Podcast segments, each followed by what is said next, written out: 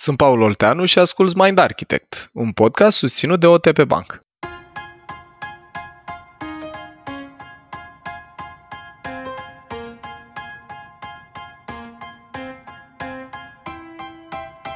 Nouă, celor care stăm acasă, ne e greu. Celor care sunt în linia întâi din forțele de ordine sau din sistemul sanitar, le e însă infinit mai greu. Nesiguranța, incertitudinea, ambiguitatea și confuzia sunt sentimente cu care trebuie să se confrunte, în timp ce au grijă de noi și asta nu are cum să fie ușor. Am făcut un episod Mind Architect aplicat special atât pentru ei, cei care, pe lângă lupta cu această pandemie, trebuie să lupte și cu epuizarea fizică și psihică și cu propriile temeri, dar și pentru liderii lor, a căror prestație va rămâne acum în istorie și nu ar trebui să le fie indiferent cum.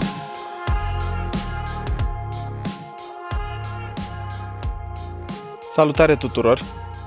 Am uh, revenit cu un uh, prim episod din sezonul 2 care nu era în program acum câteva zile, dar în urma ultimelor uh, întâmplări și în speță epidemia asta cu COVID-19 am simțit nevoia să mai venim cu un episod cumva de criză, tocmai pentru că parte din misiunea noastră nu e doar asta educațională de a ajuta oamenii să-și înțeleagă hardul și softul mai bine, ci e și uh, misiunea de a-i sprijini atunci când au cea mai mare nevoie. Și Episodul ăsta a fost cumva generat și ne-a apărut nevoia de a-l face în urma unui mail pe care l-am primit. Acum câteva zile, vreo două sau trei zile, am primit un mesaj de la un domn polițist de 45 de ani care ne-a mișcat pe toți cei care l-am citit. Am, uh, am împărtășit cu Tudor, cu Dorin și cu Anca ce ne-a scris și am vrea să împărtășim și cu voi, dragilor, rândurile astea care vor introduce un episod de criză pentru oamenii din linia întâi, pentru cei care sunt cei mai expuși la risc și de care trebuie să avem cumva mai mare nevoie în perioada asta. Lucrez pe stradă. Zilele astea triste mă ocup, ca majoritatea colegilor mei din poliție, jandarmerie și armată, de măsuri de ordine, verificări la domiciliul izolaților, însoțire persoane în carantină, pază spitale, centre carantină și multe alte activități. Gradul de stres și panica este destul de mare, dar în raport cu ce urmează pot spune că este într-o fază incipientă, iar dacă pe noi lumea o să ne vadă dezechilibrați, nu o să fie bine. Avem nevoie de repere, de speranță, optimism și motivație. Dincolo de măști, mănuși, filtre, dezinfectanți, avem nevoie să fie armonie între cel care vrea bine și cel care nu vrea să ne fie rău.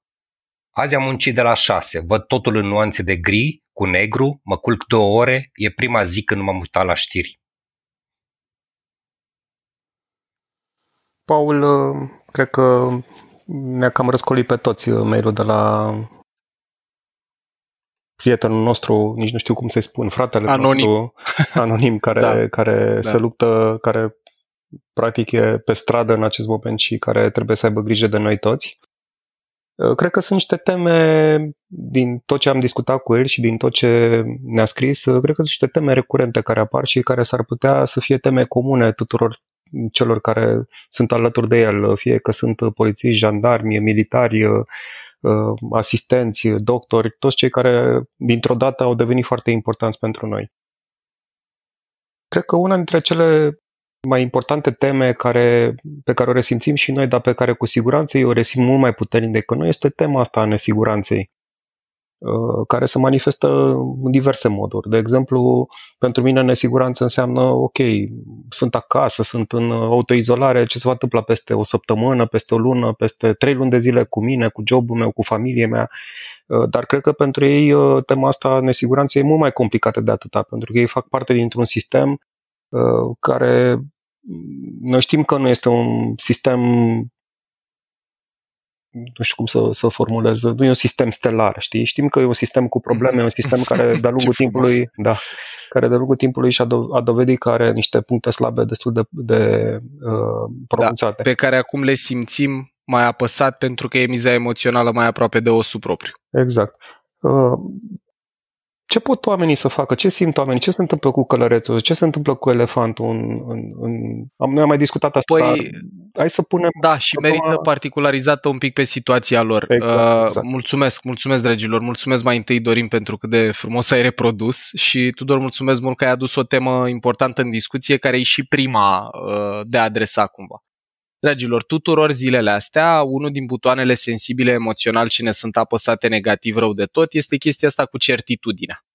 Nesiguranța înseamnă certainty, butonul cu certitudine apăsat negativ și certainty-ul ăsta vă reamintesc eu că e unul din cele cinci butoane sensibile universale pe care le au toate mamiferele în momentul în care noi nu prea știm ce se întâmplă într-o săptămână, două, trei uh, la job, uh, butonul ăsta e apăsat negativ, se eliberează cortizon. Cortizonul era hormonul de stres care ne dă starea de anxietate, de agitație. Uh, aceeași eliberare de cortizon are și inclinația să ne îngusteze focusul atenției și să ne dezechilibreze cumva călărețul. Ne e mai greu să ne ținem atenția focalizată. Deci tot din, din apăsarea negativă a butonului ăstuia aud multe persoane și în ateliere ce am mai apucat să fac online și în uh, discuții unul la unul, că zic, băi, mi-e mult mai greu să mă concentrez.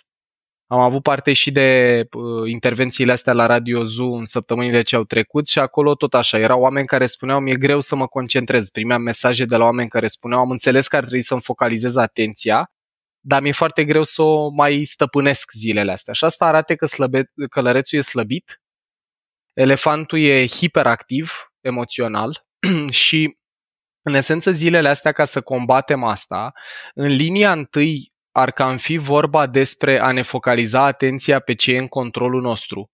Pentru că oamenii cum sunt uh, cei de pe care i-ai numit tu, Tudor, au butonul ăsta apăsat și mai puternic negativ pentru că la ei incertitudinea e de la o zi la alta. Adică poate să audă seara niște directive care a doua zi să se schimbe, uh, fără să intrăm în a analiza felul în care comunică instituțiile publice și așa mai departe, dar ei sunt și mai sensibili la asta. Și atunci, dragilor, pentru cei care sunteți în linia întâi, recomandarea noastră fundamentată în ce știm despre creier este să încercați să vă informați de câteva ori pe zi din surse oficiale și în care aveți încredere, Uh, să încercați să vă deconectați pe cât de mult posibil de la sta cablați la știri sau social media sau alte lucruri care pot să ofere informații false, în cazul în care nu o faceți deja. Persoana care ne-a scris de pildă spune că a încetat să se uite la televizor de când am făcut noi recomandările în uh, ultimul podcast de criză, să încercăm să nu ne expunem mintea mai mult decât e nevoie la informații și să avem grijă la calitatea lor. Și o a doua recomandare puternică în momentul ăsta, realitatea e că e multă incertitudine pentru toată lumea, dar e totuși un lucru care poate să ne ajute. Și anume să ne focalizăm atenția pe ce e în controlul nostru. Ne-au rămas în continuare multe lucruri pe care le putem stăpâni. Îmi povestea persoana cu care am vorbit că și turele să pot alege de 8 ore, de 12 ore și așa mai departe. Deci acolo unde avem de ales, putem să compensăm lipsa de certitudine cu butonul ăla cu autonomia cu autodeterminarea, cu a alege cum o să fac asta. Asta concret poate să însemne să-mi fac un program zilnic, să încerc să uh, îmi focalizez atenția pe lucruri pe care le pot face, nu pe lucruri pe care nu le mai pot face. Adică, concret, în loc să blestem și să fiu amărât că nu mai pot să ies în weekend, mă bucur de zile frumoase cu soare, cum au fost cele dinaintea înregistrării noastre, să-mi focalizez atenția pe faptul că totuși încă pot să ies afară să fac activitate fizică dacă semnez hârtia, să-mi focalizez atenția pe alte mijloace din controlul meu de a uh, aduce niște emoție și energie pozitivă. Deci, nesiguranța și lipsa de certitudine e ceva ce nu prea e în controlul nostru trebuie să, să învățăm mai degrabă să o tolerăm și o metodă prin care o putem tolera mai bine e focalizându-ne atenția pe ce e în controlul nostru, lucru care mai degrabă o să elibereze dopamină decât cortizon. Mai degrabă o să ne dea o senzație de satisfacție că am putut să duc activitatea asta la cap de la A la Z și a ținut de mine, decât stres și anxietate că uite încă un lucru pe care nu mai pot să-l fac sau încă un lucru pe care nu mai pot baza. Paul, Cumva legat de tema asta a certitudinii și nesiguranței, cred că așa ca și nuanță, că nu știu dacă e temă neapărat separată, dar uh-huh. uh, vedem și din mail-ul primit și din ceea ce se întâmplă acum recent, ambiguitate și confuzie și vreau să detaliez un pic că uh, știm cu toții că Ministrul Sănătății și-a dat demisia, ba a fost armata, care am tras armata, cum? exact. Zic la momentul la care am tras noi. Exact, da. da. Deci vine armata, pleacă armata, au fost doar două zile pe străzi, deci partea asta de ambiguitate și confuzie, poate legată un pic de nesiguranță și de certitudine. Da.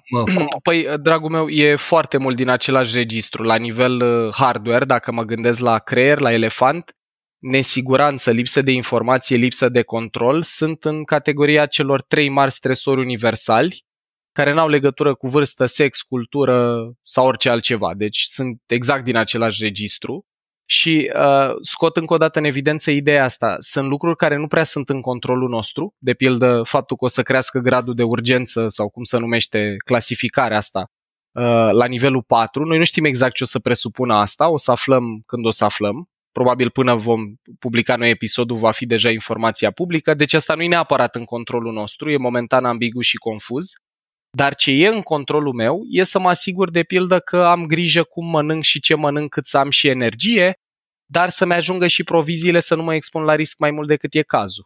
Să port de pildă un echipament de protecție dacă am acasă sau măcar să am mai multă grijă la spălat pe mâini, igienizare, spirit și așa mai departe, dezinfectant, e ceva ce e în controlul meu, chiar dacă când o să am voie să ies pe stradă în zilele următoare nu e tocmai în controlul meu.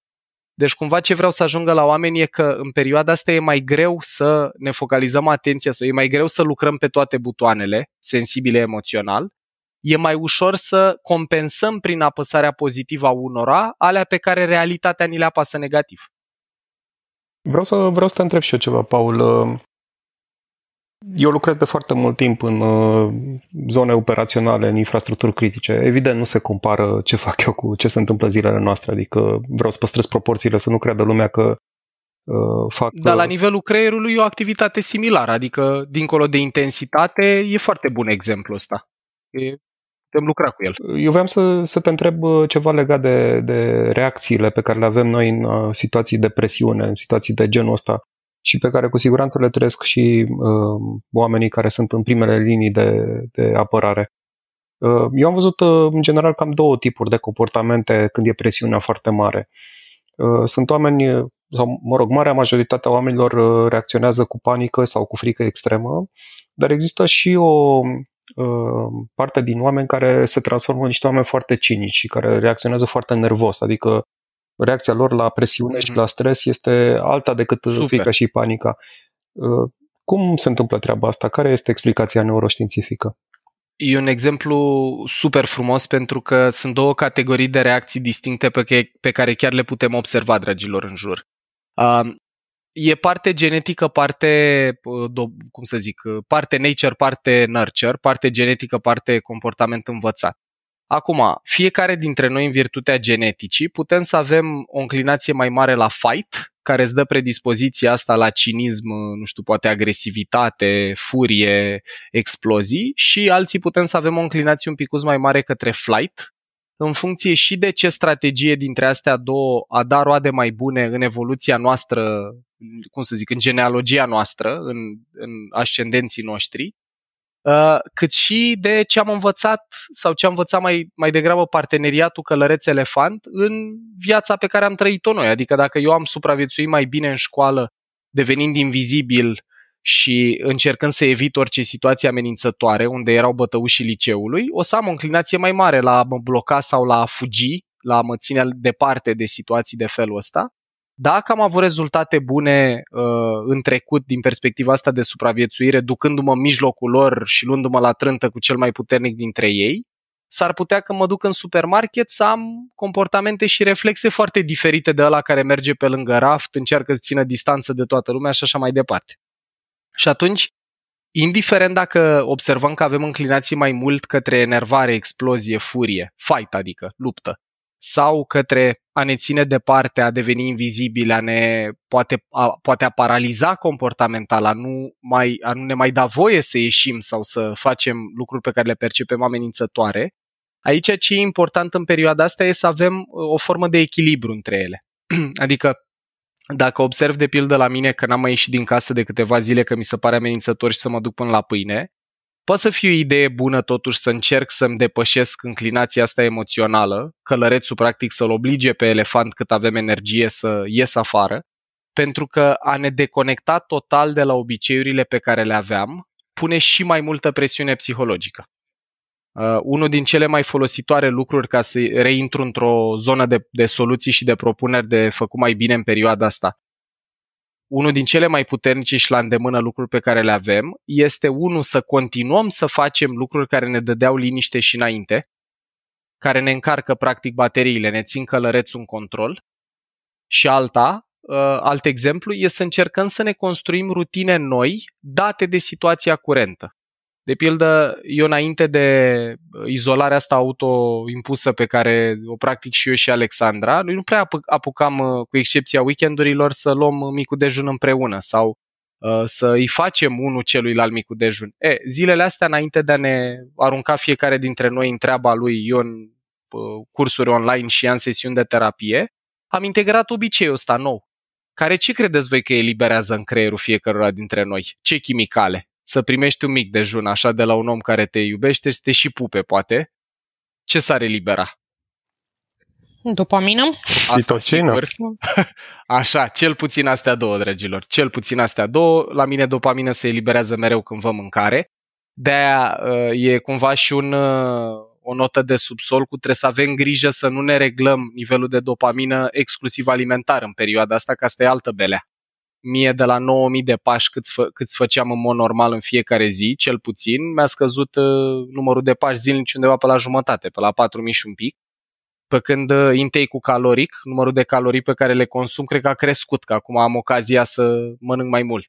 Eu încerc să compensez chestia asta cu niște exercițiu fizic seara, cu plimbări în jurul blocului. Am noroc că stând și la parter avem o grădină și ne mai învârtim în jurul ei aici și mai facem exerciții.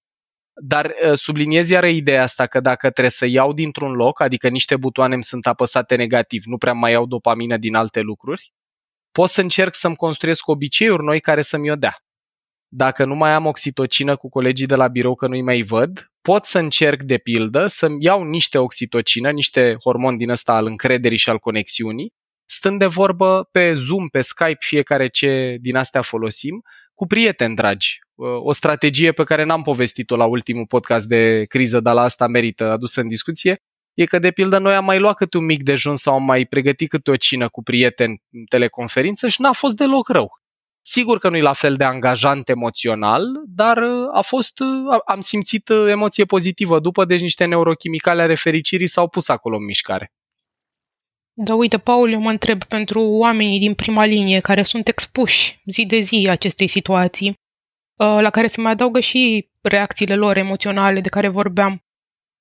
Uh, toate astea nu conduc la epuizare fizică și psihică, adică ți mai arde să mai Clar. faci micul dejun Clar. sau nu știu. Ba da, exact despre asta e vorba, că publicul pe căruia îi dedicăm episodul ăsta e cel mai pus la încercare în perioada asta. N-are probabil luxul a multe din ce am zis noi aici. Uh, dragilor, eu aș vrea să aduc în discuție trei lucruri uh, pe care le pot face cei din linia întâi, uh, chiar și când simt presiunea asta mare, că în esență un prim lucru pe care aș vrea să-l aduc în discuție după conversația purtată cu domnul polițist de care v-am vorbit și pe care l-am introdus la începutul episodului e așa. E un tipar de gândire foarte toxic și nefolositor în perioada asta să ne judecăm pe noi înșine că nu reușim să ne stăpânim mai bine. El mi-a împărtășit foarte frumos, a zis, băi, uite, eu ascult și uh, podcastul, sunt uh, bine cu teoria, aș putea și eu să le predau colegilor mei ce am învățat din podcastul vostru. Problema mea mare e cu practica. Și ca să facem o recapitulare, cu teoria, care parte din creier să ocupa? Creierul modern. Călărețul. Călăreț.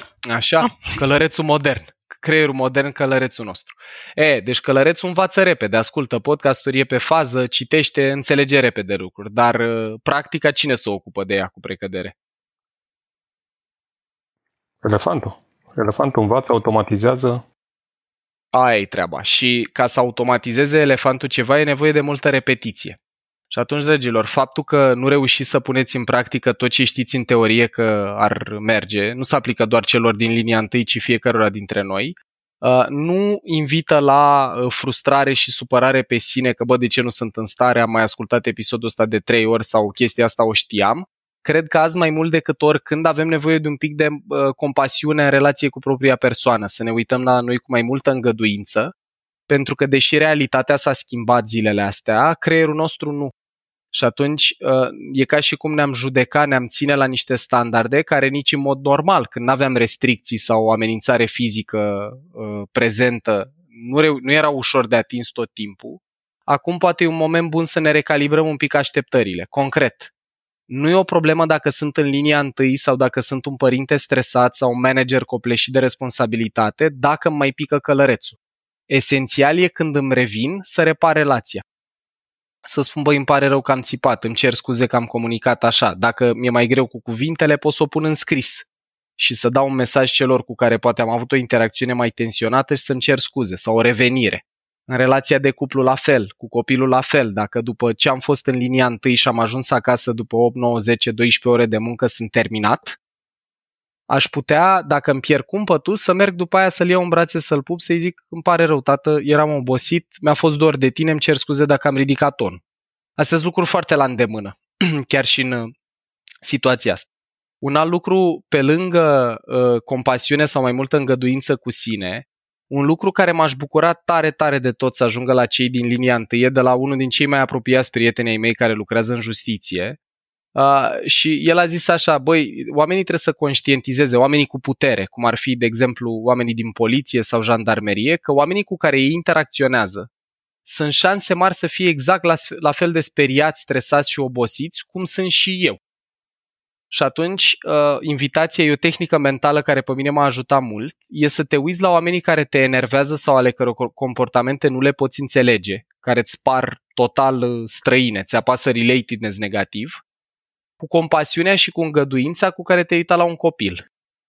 Uh, noi nu ne, uh, cum să zic, certăm sau nu ne supărăm pe copii când greșesc pentru că le dăm uh, uh biletul ăsta de voie sau scutirea asta că, băi, ești mic, o să vezi tu mai încolo. E, frica și panica, două emoții foarte prezente cu noi poate zilele astea, ne fac creierul să revină la un stadiu mai degrabă de copil, pentru că vă amintiți voi, dragilor, neocortexul nostru se dezvolta până spre 25 de ani, mid-20s, jumătatea asta a celui de-al doilea deceniu și pică în momentul în care e invadat cu cortizol și adrenalină. Și atunci un mesaj pentru cei din linia întâi care să le dea mai puțină frustrare cu cei din jur e să înțeleagă că e posibil ca oamenii ăia, deși arată adulți, psihologic vorbind temporar să se fi dus într-un spațiu al copilăriei.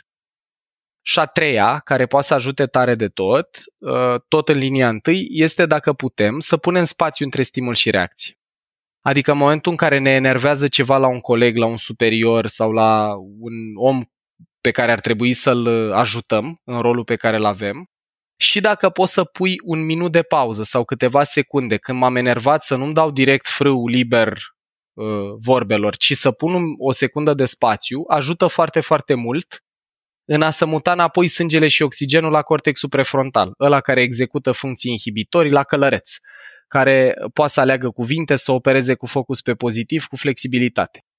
Și o a patra și ultima uh, recomandare concretă, așa tip and trick de făcut pe moment, că avem și unele generale, ultima pe moment e o tehnică de respirație foarte simplă. Uh, Alexandra a povestit despre ea la radio săptămâna ce a trecut, și anume să, re, să, să inspirăm preț de 4 secunde, să ținem aerul 4 secunde, și să expirăm până când ne golim plămânii timp de 8 secunde. Deci trebuie să ne controlăm expira- inspirație, retenție și expirație în succesiunea asta. 4 inspir, 4 țin, 8 expir.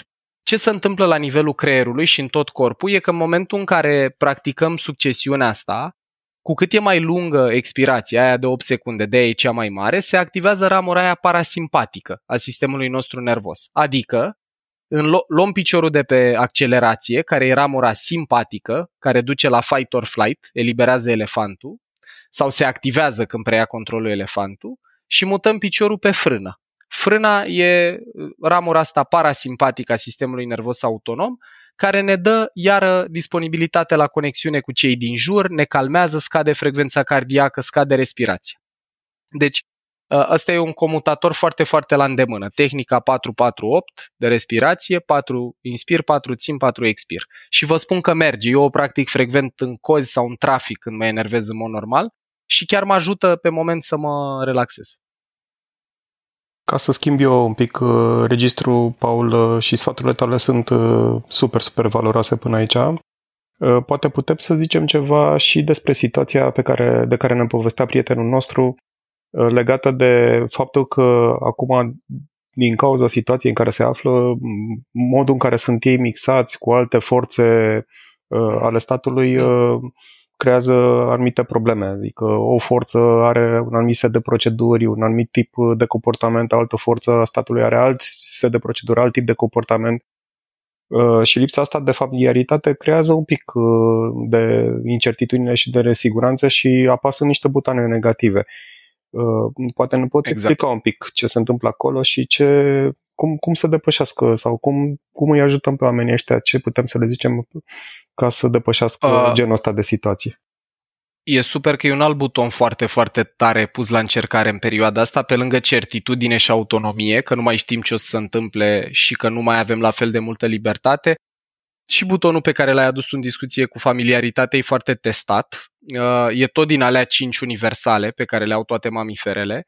Și uh, asta ne spunea amicul nostru care ne-a dat uh, inspirația pentru episodul ăsta, că pentru că au fost combinați cu colegi și, mă rog, persoane din alte divizii de forțe, forțe de ordine, de poliție cu jandarm, cu poliție locală și așa mai departe, tribu, mini, mini echipa, mini tribu, mini haita mea în care știam să operez și cu care mă simțeam confortabil psihologic, acum a fost combinată într-un tip extins, într-un trib mai amplu și asta iar eliberează cortizon și pune un pic de presiune.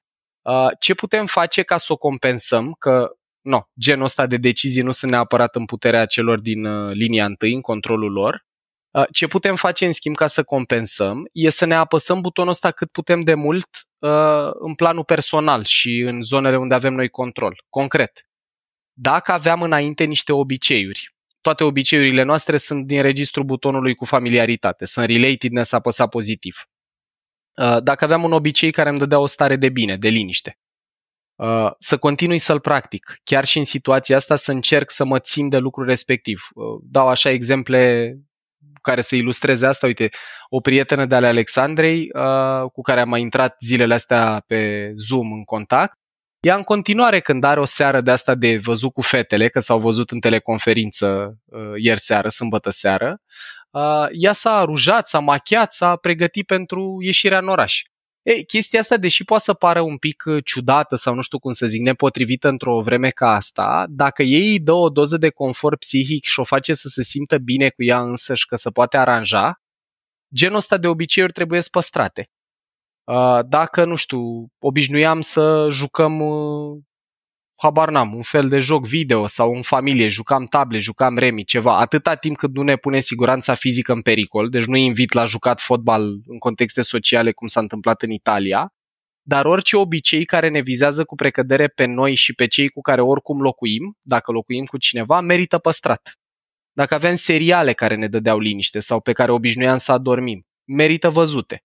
Dacă obișnuiam, nu știu, să citim în fiecare seară, merită păstrat. Deci orice lucru pe care îl făceam și înainte de modificarea realității, pe care continuăm să-l facem, o să ne liniștească psihic și pe lângă faptul că apasă relatedness pozitiv, ă, obiceiurile în general sunt sănătoase în perioada asta, fie că le păstrăm pe cele vechi, fie construim unele noi, pentru că atunci, dragilor, când facem ceva sub formă de rutină sau obicei, începe încet încet să o preia elefantul și elefantul consumă foarte puțină energie. Când tot programul e nou, pot să dau un exemplu și din ce am trăit eu. Am avut uh, marți un prim atelier online, marțea ce a trecut, mă rog, uh, un prim atelier online pe Zoom și eu care în ultimii 13 ani numai live am lucrat, văzându-mi oamenii putând să le iau pulsul, folosindu-mă de nivelul meu de energie în conexiune cu ei, a fost familiaritatea apăsată negativ rău de tot pentru mine, plus softul care era nou, plus noutatea de a lucra de acasă. Și la finalul atelierului ăstuia și cu toată neuroștiința și psihologia și lucrurile pe care le știu și le povestim împreună aici, m-am simțit oribil. Marți, la finalul primului atelier, am avut senzația că n-am făcut nimic bine. E, am avut noroc că am mai avut și miercuri, joi și vineri câte unul și după fiecare atelier nou am început să mă simt din ce în ce mai bine. Mai bine însemna mai puțin obosit pentru că devenea mai familiar și elefantul meu începuse să se obișnuiască cu lucruri de acasă, cu am găsit un colț din care să fac asta într-o manieră care să-mi placă, cu noi rutine și obiceiuri, cum să-mi beau o cafea făcută la Ibric, de exemplu, în contrast cu aia pe care mi-o luam din colțul străzii de la prietenii de la Steam, și încet, încet a început să scadă nivelul de efort, să crească nivelul de satisfacție. Iar asta e ceva ce putem face fiecare dintre noi. Deci să păstrăm obiceiuri care ne făceau bine și să construim obiceiuri noi. Pot să mai zic și eu ceva ce am observat la tine, Paul?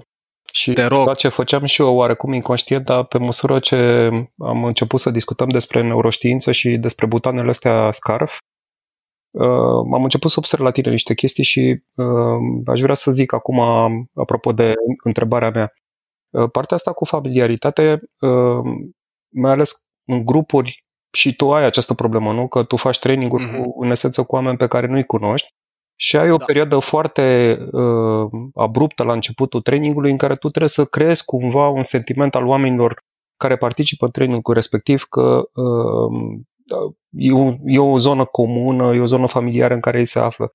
Și există foarte multe uh-huh. tehnici, dar eu am remarcat că ce faci tu în mod uh, pregnant și uh, în mod regulat este că tu dai foarte multe exemple foarte personale.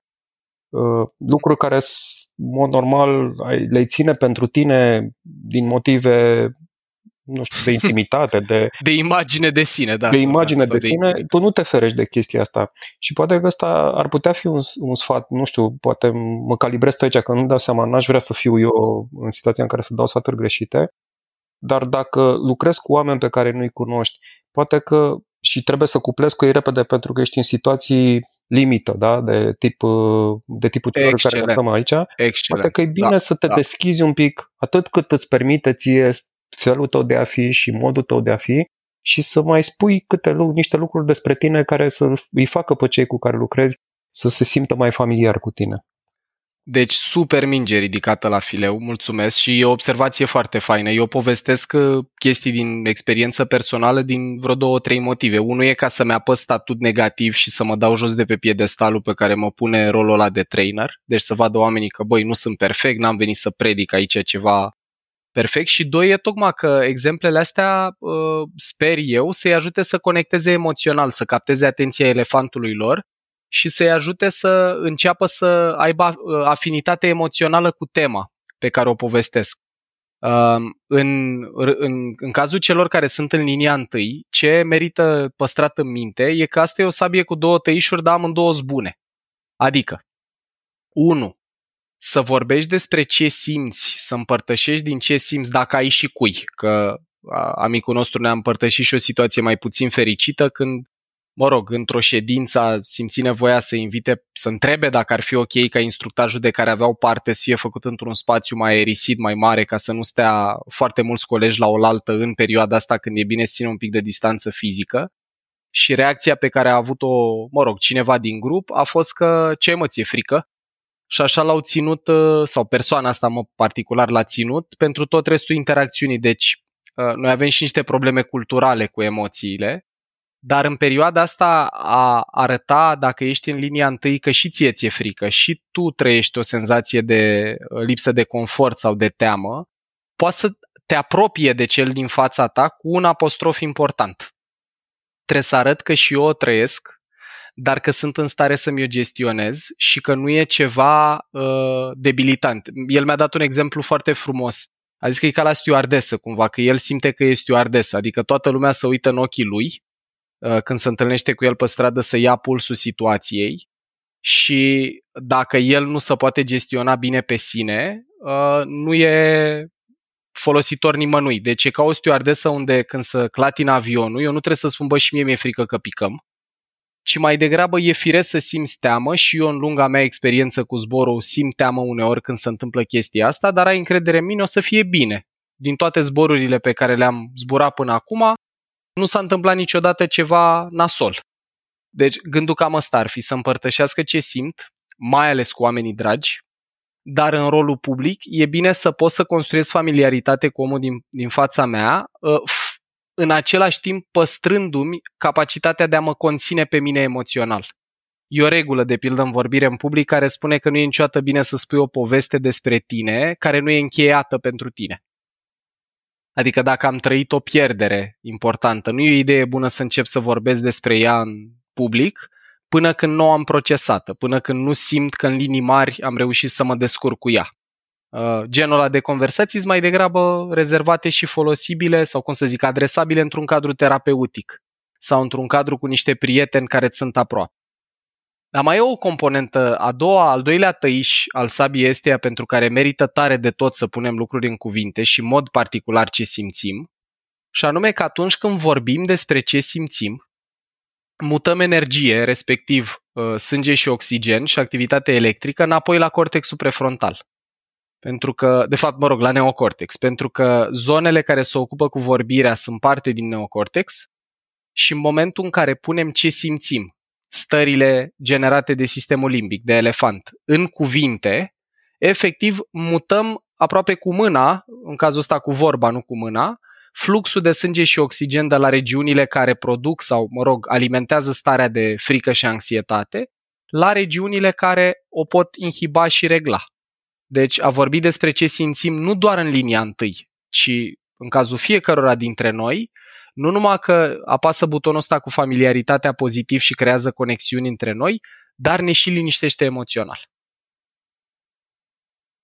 Paul, unul din lucrurile care m-a impresionat foarte mult în uh, mailul primit de la prietenul nostru a fost uh, lipsa de somn. El zice așa că azi am muncit de la șase, văd totul în nuanțe de gri cu negru, mă culc două ore. Uh, știm că e important somnul și poate ne, ne spui un pic despre asta, dar în condițiile în care cei din linia întâi nu au luxul să doarmă atât cât ar fi, ce ar putea să facă totuși să-și țină atenția focusată și cum ar putea compensa asta? Uh, păi, dragul meu, aici eu mai degrabă n-aș spune că trebuie compensată, aș spune că trebuie adresată. Adică, dacă noi nu prea reușim să dormim, deși în cazul amicului nostru care ne-a dat material pentru episodul ăsta, ca exponent al celor din linia întâi, uh, el a zis că ăsta e unul din lucrurile pe care și le-a luat din podcast și la care are mare grijă. Și cum spunea, care grijă e că se culcă mai devreme, pentru că de dormit mai târziu nu reușește Uh, dar încearcă, mai ales după ce am uh, mai recomandat și noi asta în podcast, să se culce mai devreme. Dacă avem dificultăți cu a dormi, pentru că a avea o amigdală hiperactivă, un elefant foarte, foarte uh, agitat zilele astea, e posibil să ducă la niște probleme cu somnul, am putea face așa. Câteva lucruri pe care le practic și eu. Ar fi că încerc să eliberez energia asta fizică sub formă de mișcare, activitate fizică care să mă relaxeze, uh, lucruri care mai contribuie la putea mai ușor să intri într-o stare de somn. Ar fi să faci uh, un pic de frig în camera în care urmează să dormi, pentru că noi când dormim uh, ne scade temperatura și practic a avea o temperatură mai joasă invită la egalizarea asta cumva, uh, sau mă rog, nu că invită, dar ne ajută să ajungem mai repede acolo. Uh, e foarte, foarte folositor și subliniez ideea asta, dragilor, mai ales pentru cei care sunteți în linia întâi, să nu ne mai uităm la știri sau la chestii care să ne dea agitație mentală înainte să ne culcăm. E super important să nu adormim după ce tocmai am urmărit ultimele știri în care, mă rog, nu o să spun ce prezentator TV îi întreabă pe oameni cum să simt ei fiind bolnavi, de exemplu, că au intrat în legătură telefonică cu persoane bolnave și deci, practic, înainte ca toată România să culce, uh, el tocmai lua niște interviuri unor oameni bolnavi și întreba cum să simți și dacă nu le e frică pentru situația lor. Deci chiar dacă genul ăsta de jurnalism, mă rog, e prezent din păcate cu noi, e important zilele astea să avem un pic de igienă psihologică, uh, pentru că igiena asta psihologică, de la exercițiu fizic, la uh, respirația aia 448 de calmare, la a bea un ceai cald, la a face un pic de răcoare în camera în care urmează să dormim ca să uh, faciliteze instalarea somnului mai rapid. Toate lucrurile astea poate să ajute, dar somnul e unul din uh, lucrurile de care nu trebuie să ne lipsim în perioada asta, pentru că e cel mai puternic reglator emoțional, uh, întărește călărețul, îi dă practic combustibil să inhibe și să conducă mai bine elefantul, calmează elefantul, deci somnul sub nicio formă n-ar trebui, uh, cum să zic eu, afectat. Dacă avem o problemă, mai degrabă merită să adresăm problema cu lipsa de somn decât să încercăm să o compensăm. Da, voiam să zic aici partea de focus, că o legam cumva eu așa că lipsa somnului uh, cumva duce și la pierderea focusului. Și da, vorbeam noi niște episoade anterioare de, de metode prin care ne putem cum cum ar putea totuși cei din linia întâi să, să-și păstreze totuși focusul? Păi uh, două lucruri pe care le-aș aduce în discuție și la una din ele chiar m-a luminat uh, amicul nostru, că mi-a făcut o recomandare de care m-am bucurat. Uh, dragilor, deci noi am mai povestit și o să povestim încă și mai mult în sezonul 2, care iată azi debutează cu episodul ăsta. O să povestim despre meditație, mindfulness și alte lucruri care ne pot ajuta să ne antrenăm călărețul. Uh, lucrul cel mai cercetat în zona asta de neuroștiință e într-adevăr practica meditației sau a focalizării atenției pe un lucru fără a judeca lucrul respectiv și cu prezență, că în esență mindfulness-ul are niște componente. Focalizarea deliberată a atenției pe ceva, că e respirație, că e un copac, că e flacăra unei lumânări care poate să ardă, de exemplu, pe masă, într-o manieră deschisă, deci fără să încerc să-mi duc gândurile într-un loc și fără judecată. Astea sunt componentele cumva simple, dacă e să numim câteva dintre ele ale practicii de mindfulness sau meditație. Acum, el ce a zis și mi s-a părut foarte deșteaptă ideea, că mi-a adus aminte de o chestie pe care o citisem. Noi trăim într-o țară care are o relație, mă rog, cel puțin unii oameni au o relație foarte apropiată cu credința în sensul ei spiritual. Rugăciunea, a ne ruga, are la nivel Uh, neuroștiințific la nivel cerebral un efect foarte, foarte similar cu meditația. Adică, chit că au studiat creierul unor uh, preoți care practicau rugăciune, dar aici mă refer cumva la oameni care uh, aveau o practică curentă în sensul ăsta, deci nu oameni care au început să roage atunci, că poate și noi mai ținem minte tatăl nostru sau înger îngerașul meu, nu știu. Vorbim despre oameni care, na, făceau asta profesionist la fel ca și uh, în cazul meditatorilor profesioniști. Au studiat creierul a mulți călugări budiști, de pildă, și au descoperit că și meditația când îți focalizezi atenția pe respirație sau când practici uh, meditație cu iubire și compasiune, când încerci să te gândești la oameni dragi, să te conectezi la emoția pe care o simți pentru ei și după aia te tot distanțezi de la cineva pe care iubești la cineva de care ți-e drag, la cineva care ți-e neutru, la cineva care te irită, la cineva pe care poate, uh, în relație cu care ai chiar sentimente de ură. E, genul ăsta de lucru, la fel ca și uh, rugăciunea, activează aceleași regiuni, în speță întăresc cortexul prefrontal. Deci, din păcate, nu există un răspuns rapid dincolo de ce am mai recomandat cu respirația, cu somnul și cu altele în episodul ăsta de a ne întări călărețul, dar cea mai studiată metodă este practicarea meditației, mindfulness-ului sau, pentru oamenii care preferă varianta asta, a rugăciunii. Și uh, vreau să citesc și două cărți aici pentru cei care vor să citească mai mult despre antrenamentul călărețului prin meditație. Una dintre ele, dragilor, se numește Why Buddhism is True. De ce budismul e adevărat? E scrisă, cred că zic din memorie acum, Robert Wright, cred că îl cheamă pe autor. Iar a doua pe care aș vrea să o recomand, care prezintă, e un fel de meta-analiză, e o carte care prezintă uh, sinteză de cercetări despre meditație făcute în ultimii ani, se numește, uh, să-mi aduc eu aminte bine, da, uh, o Alter Traits, trăsături alterate.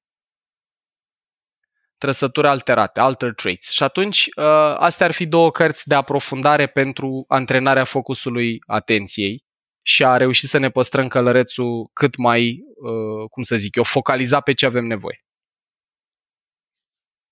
Paul, uh, a zburat timpul, dar n-aș vrea să închidem discuția noastră înainte de a discuta un subiect mai sensibil. Um, o să fac din nou o voltă cum am făcut un pic mai devreme.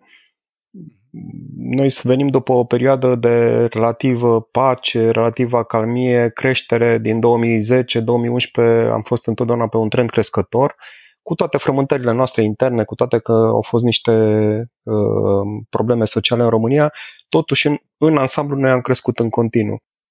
Uh, mm. Noi acum suntem într-un fel de o să exagerez un pic, dar seamănă așa un pic cu starea de război, știi? Avem armată, avem uh-huh. ordine militară, da, nu mai suntem uh, guvernați sunt artefacte de... care seamănă foarte mult. Da. Exact, da. exact. Uh, tot așa din poveștile pe care le citim, uh, vedem așa că liderii uh, structurilor militare, liderii structurilor uh, de poliție, liderii structurilor medicale, nu toți poate se poartă așa cum ar trebui. Da? Uite, de exemplu, la Brașov, de unde sunt eu, șefa Direcției de Sănătate Publică și-a dat demisia.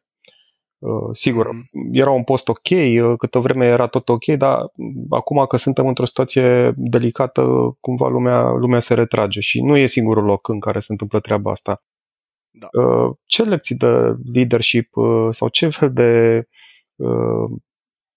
comportament ar trebui să aibă liderii noștri în situații de criză, chiar dacă nu au trăit ei pe pielea lor sau nu au experiența în ultimii ani, ce putem să le zicem din perspectiva asta neuroștiințifică, ce ar da, trebui să da. conteze da, pentru ei? Super. Cred că e numai bine tema asta, mă bucur că ai adus-o în discuție la finalul episodului. Dragilor, din multele lucruri pe care noi le-am putea vorbi despre leadership și despre conducere, despre încredere și ce alte lucruri vom vorbi și în uh, episoadele din sezonul 2, că avem unele pregătite în jurul ideilor ăstora. Uh, aș vrea să aduc în discuție una și poate cea mai importantă, care e validată și neuroștiințific și de cercetări organizaționale și, cum să zic, de studii făcute de oameni care nu aveau treabă unul cu celălalt și toate drumurile duc la Roma, cumva. Și anume, în afară de modelul ăsta SCARF, care mie mi se pare extrem de important de folosit în perioada asta, cel cu cele 5 butoane sensibile, pentru că le avem în comun cu toate mamiferele, deci temele astea cinci, statutul, certitudinea, autonomia, familiaritatea și cu corectitudinea, uh, sunt lucruri care ne afectează pe toți și pentru cei care vor aprofundare, dincolo de modelul SCARF prezentat de David Rock în Your Brain at Work, recomand și episodul nostru din sezonul 1 despre ele. Dar aia pe care vreau să pun accent acum în încheiere și e valabil chit că suntem în funcții de conducere publice sau în organizații private sau în familie avem un rol formal sau informal de conducere. Dragilor, siguranța psihologică, adică a ne simți în siguranță în tribul din care facem parte, a mă simți în siguranță în familia mea, a nu mă simți judecat, a nu mă simți atacat, a simți că pot să greșesc atâta timp cât am intenții onorabile și atâta timp cât din comportamentul meu să vede că vreau binele, să nu simt că urmează să fiu decapitat dacă fac o greșeală. E ceva foarte, foarte important zilele astea, pentru că stresul, anxietatea, cortizol, adrenalină sunt uh, la cote mari, amigdalele sunt hiperactive și atât cu toate organizațiile cu care lucrez, mă bucur foarte mult să văd în rândul lor organizații care au ales să nu mai facă seminariile tradiționale și cursurile de, nu știu, comunicare sau persoasiune sau altceva, și s-a orientat către seminarii de pildă despre gestiunea propriei persoane și relaționarea cu ceilalți în vremuri de criză. Și atunci, cred că neuroștiința are multe să ne învețe. Fac chiar trimitere la episodul despre călăreț elefant, deturnarea emoțională, butoanele sensibile, neurochimicale și mai ales la episodul nostru din sezonul 2 despre încredere și trădare, unul care urmează să apară. Dar dacă ar fi să se rețină o idee din ce am discutat noi azi în termen de leadership, ar fi focus pe siguranță psihologică și pe senzația că suntem împreună în chestia asta, uh, parteneri și că ne va fi bine sau rău împreună, nu bine unora, rău altora sau vânătoarea de vrăjitoare și de greșeli. Asta ar fi principala mea recomandare, în spiritul căreia încerc să și trăiesc. Mulțumim foarte mult, Paul. Mulțumim pentru toate sfaturile tale cu mult drag și dragilor trebuie să comunic și pe calea asta o mulțumire mare, mare de tot celor din linia întâi. Sperăm din tot sufletul să vă fie ajutat măcar cu un gram de energie sau de încredere ce am uh, vorbit aici. Și vreau să vă mulțumesc, dragilor, și vouă pentru cât de repede am reușit să ne repliem pe a face episoadele astea. Nu e o perioadă ușoară pentru niciunii dintre noi. Vă mulțumesc și vouă și vă mulțumesc tuturor celor care încă țineți călărețul sus, elefantul liniștit, Vă doresc încă o dată compasiune cu voi înși vă și cu cei din jur și să ne auzim sănătoși, dragilor. Ai ascultat un episod din Mind Architect, un podcast al lui Paul Olteanu și al invitaților lui, Anca, Tudor și Dorin. Mind Architect este o producție broadcast și poate fi ascultat pe Spotify, iTunes sau oriunde asculti podcasturi. La Mind Architect contribuie cu vocea lui și Vlad Bogos. Abonează-te la podcast pentru episoadele viitoare, iar dacă vrei să ne susții pentru a continua producția acestui podcast, intră pe mindarchitect.ro în secțiunea Donează sau dă-ne un share în rețeaua ta.